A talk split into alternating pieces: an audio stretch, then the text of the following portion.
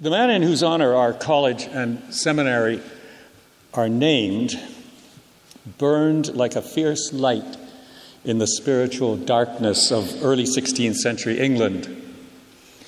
William Tyndale was born to middle class parents who provided him with a good education, saw that he went to Oxford, where he graduated at the age of 18. 18? That's right.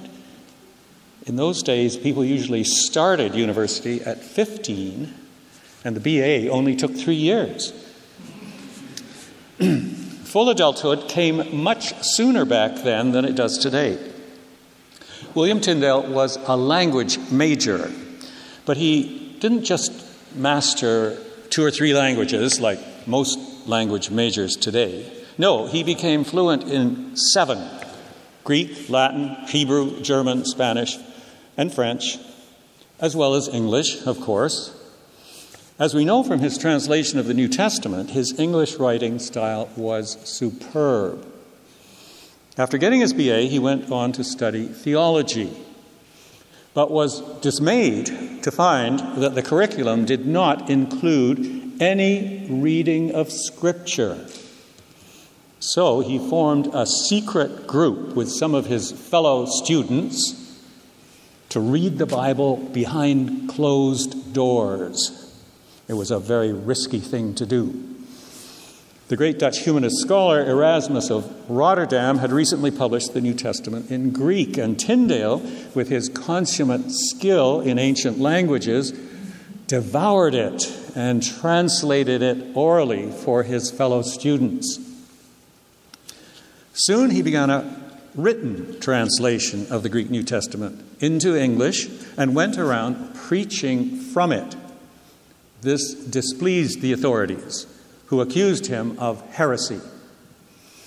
One person who was friendly to Tyndale warned him that if he continued to preach the scriptures, quote, it will cost you your life. To another person who was unfriendly, Tyndale replied that he wasn't afraid of the Pope or any of the people who were against what he was doing, and added, If God spare my life, before many years are past, I will cause a boy that driveth the plough shall know more of Scripture than thou dost. By this time, the atmosphere was becoming hostile in England. It's the early 1520s. So Tyndale decided to move to Germany, hoping to complete his translation in peace. He was fortunate that there were several London merchants, wealthy businessmen, if you like, who had already been attracted to the teachings of the continental reformer Martin Luther, and they paid for his trip as well as financing his work so that he didn't have to worry about money.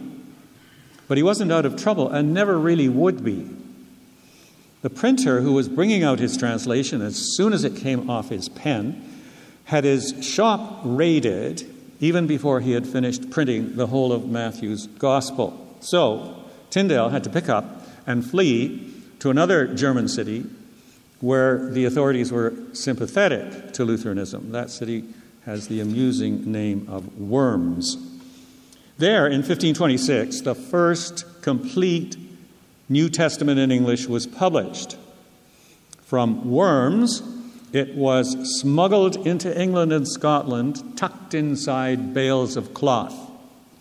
People were hungry to read the scriptures in their own language, and it became an immediate bestseller to the alarm of the religious authorities who referred to, quote, that pestiferous and most pernicious poison dispersed through the, throughout London in great number. That's right, that pestiferous poison was the New Testament. So great was the demand, however, that a pirated version was produced in Antwerp. That's in modern day Belgium. Desperately, the authorities rounded up as many copies of Tyndale's New Testament as they could lay their hands on and staged public burnings of them. But no matter how hard they tried, they couldn't stamp it out. Tyndale's little book has been called a treasure of English culture. And the reason it is so highly regarded is that it very strongly influenced the so called King James or authorized version of the Bible that came out in 1611 and has had a direct influence on almost every translation since. In fact, scholars tell us that 83%, which is five sixths of the King James Version of the New Testament, comes directly from Tyndale's translation. It's not much of an exaggeration to say that Tyndale is the translator of the New Testament. He was much more than a translator, however. He was a tireless Protestant crusader. From his base in Antwerp, he wrote a book entitled The Parable of the Wicked Mammon. It was quickly banned as heretical. in it, Tyndale focuses on Jesus' parable in chapter 16 of Luke's Gospel, the passage we've just heard. And I find this one of the most difficult passages in the New Testament. Why does Jesus seem to approve of the unrighteous or dishonest steward? Some commentators have suggested that the amount by which he reduced what the debtors owed represented the interest on their debt plus the steward's commission. The taking of interest on loans was condemned in the Old Testament, so maybe the master was just giving up what he had no legal right to in the first place. On top of that, the steward was also giving up what would normally have been his. The master commends the steward's shrewdness, but he does not give him back his job. The larger meaning that Tyndale derives from the parable is that Though good works are important, they only come naturally from true faith, as fruit comes from the tree. Emphasis on works leads only to superstition.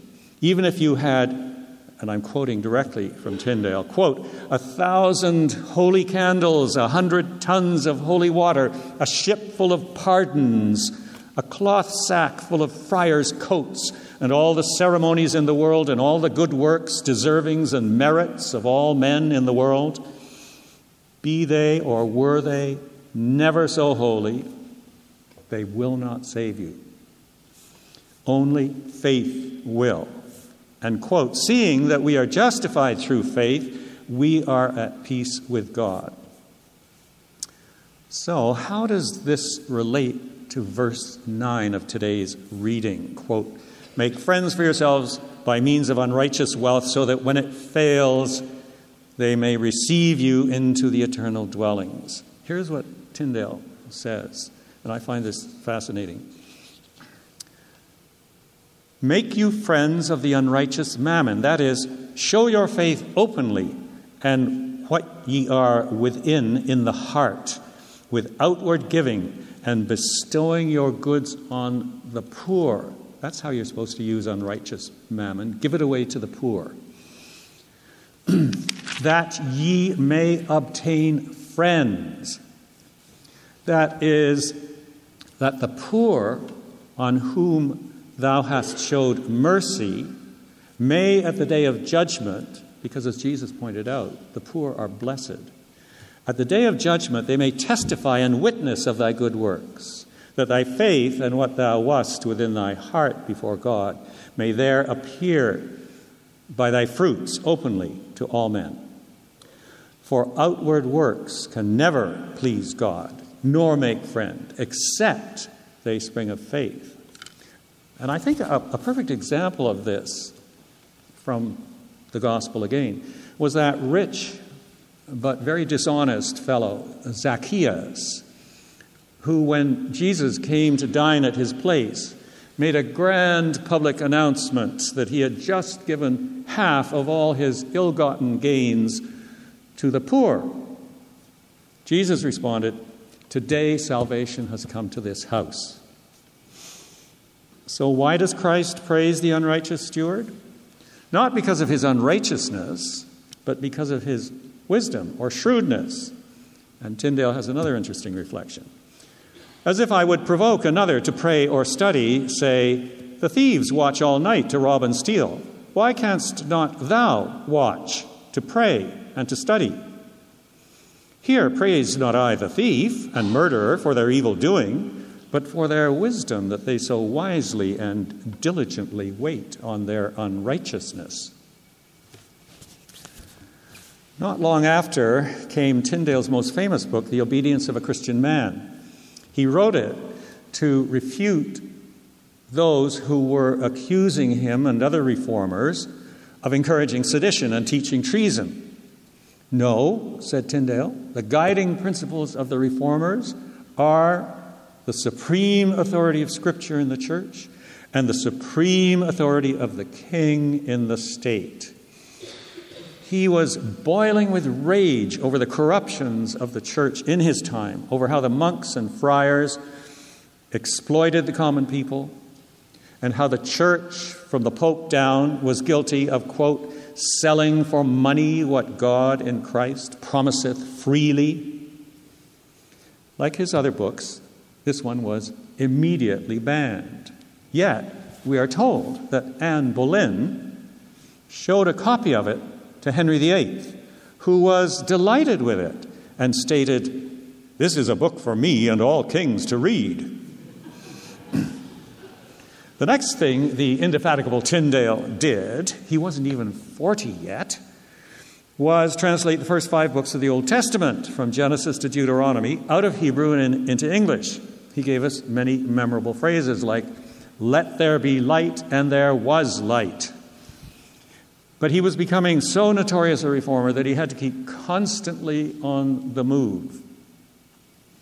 On his way by sea to Hamburg, with all his worldly possessions in tow, he was shipwrecked and lost everything except his life. All his work on the Old Testament went to the bottom of the sea, and he had to start again from scratch. Soon, he found himself the target of one of the most powerful men in England, the Lord Chancellor, Sir Thomas More, who published a highly intemperate six volume attack on heresy, mainly directed at Tyndale, whom he vilified as a heretic, worse than Luther. The irony is that both these men would soon go to their deaths, each for his courageous and unshakable religious beliefs. More for his Orthodox Catholicism, Tyndale for his uncompromising Protestantism. Uncowed by More's withering attacks on him, Tyndale did not let up in his attacks on the Pope, whom he compared to a vine of ivy strangling the nation's tree. Also, his principled opposition to King Henry's divorce from Catherine of Aragon meant that his own king turned against him. Living in poverty and constant danger, he was safe nowhere.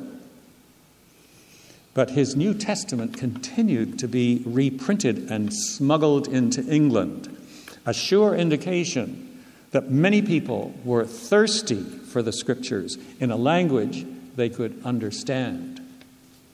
Tyndale paid a high price for bringing the scriptures to the English people in their own language. To a friend, he wrote of his poverty, exile, absence from friends, hunger, thirst, cold, and, quote, the great danger wherewith I am everywhere encompassed. He endured all these things, he said, because he, quote, hoped with my labors to do honor to God. In the spring of 1535, an unprincipled young Englishman who had gambled away all his money and was desperate for cash went to the imperial authorities in Antwerp, offering to lead them to where Tyndale was in hiding. So he was arrested, all his books and papers confiscated, and he was thrown in prison, where he languished for 16 months. English merchants in Antwerp did their best to get him released. And in London, no less a person than Thomas Cromwell, Henry VIII's chief minister, tried to intervene on his behalf, but all to no avail. In prison, Tyndale was subjected to a long cross examination by one of Europe's leading heresy hunters. Then he was tried by 17 commissioners. He conducted his own defense, relying not on legal arguments, but solely on Scripture in rebutting the charge of heresy. His fundamental position was that, quote, faith alone justifies before God. And this was the, quote, the key to the understanding of Scripture as salvation. During his long trial, he suffered from a perpetual cold and cough. He asked to have back some of the warm clothing that had been taken from him. Quote, and I ask to be allowed to have a lamp in the evening. It is indeed wearisome sitting alone in the dark. he urgently asked also to be permitted to have, quote, the Hebrew Bible, Hebrew grammar, and Hebrew dictionary, that I may pass the time in that study. We don't know if these requests were met. We do know that during his time in prison, he converted his prison keeper, the prison keeper's daughter, and other members of his household. Tireless Tyndale. His chief prosecutor also wrote that Tyndale was a, quote, learned, godly, and good man. But the cold machinery of the law ground on. In August 1536, he was condemned as a heretic. Two months later, a great assembly was summoned, and a stake, brushwood, and logs were prepared. One observer wrote of his, quote, patient suffering as he was brought to the stake. Tyndale was not, however, burnt alive. First, they strangled him and then burnt his lifeless body. Though the man was destroyed, his influence could not be. In fact, it went on growing and growing. Within months of his death, a complete English Bible, two thirds of it, Tyndale's work, was licensed by the king and sold throughout Britain. A new edition was brought out three years later, the so called Great Bible, with a copy being placed in every one of the 10,000 churches in England. Thus, Tyndale's work was widely read and heard. And this went on for the rest of the century until the translators of the King James Version, which came out in 1611, went back again to Tyndale and used his translation as the foundation of their own. Without question, Tyndale was in the vanguard of the English Reformation. His books, especially The Wicked Mammon and The Obedience of a Christian Man, and his writings on Paul's letters to the Romans, Paul's letter to the Romans, expressed the widespread revulsion at the corruptions and superstitions of the church as it was in his day. His indictment of the late medieval Catholic Church was derived directly from Scripture, which, of course, he had read in the original Hebrew and Greek. Tyndale's great power stemmed directly from his wholehearted embrace of Jesus Christ and his total commitment to follow him as Lord and Savior. I think uh, he would have echoed the words of, of today's first song I give my life uh, to thee. This meant, of course, taking up his cross like Jesus, undergoing like Jesus poverty, insecurity, persecution, and ultimately death. He did all this with his eyes open. He knew from the beginning the danger he was courting by defying the authorities, preaching against their betrayal of Christ, and translating the scriptures into the language of the people. With his matchless linguistic skills, he could easily have found a cushy job at one of the universities and passed a quiet life, honored by his colleagues and undisturbed by any danger. That he did not do so is what makes him one of the decisive figures of the last half millennium. His tremendous courage, his deep love of Jesus burn with the same bright flame today as they did almost 500 years ago. And they can still inspire those of us who are open to that inspiration to go and serve Jesus in like manner. Thank you.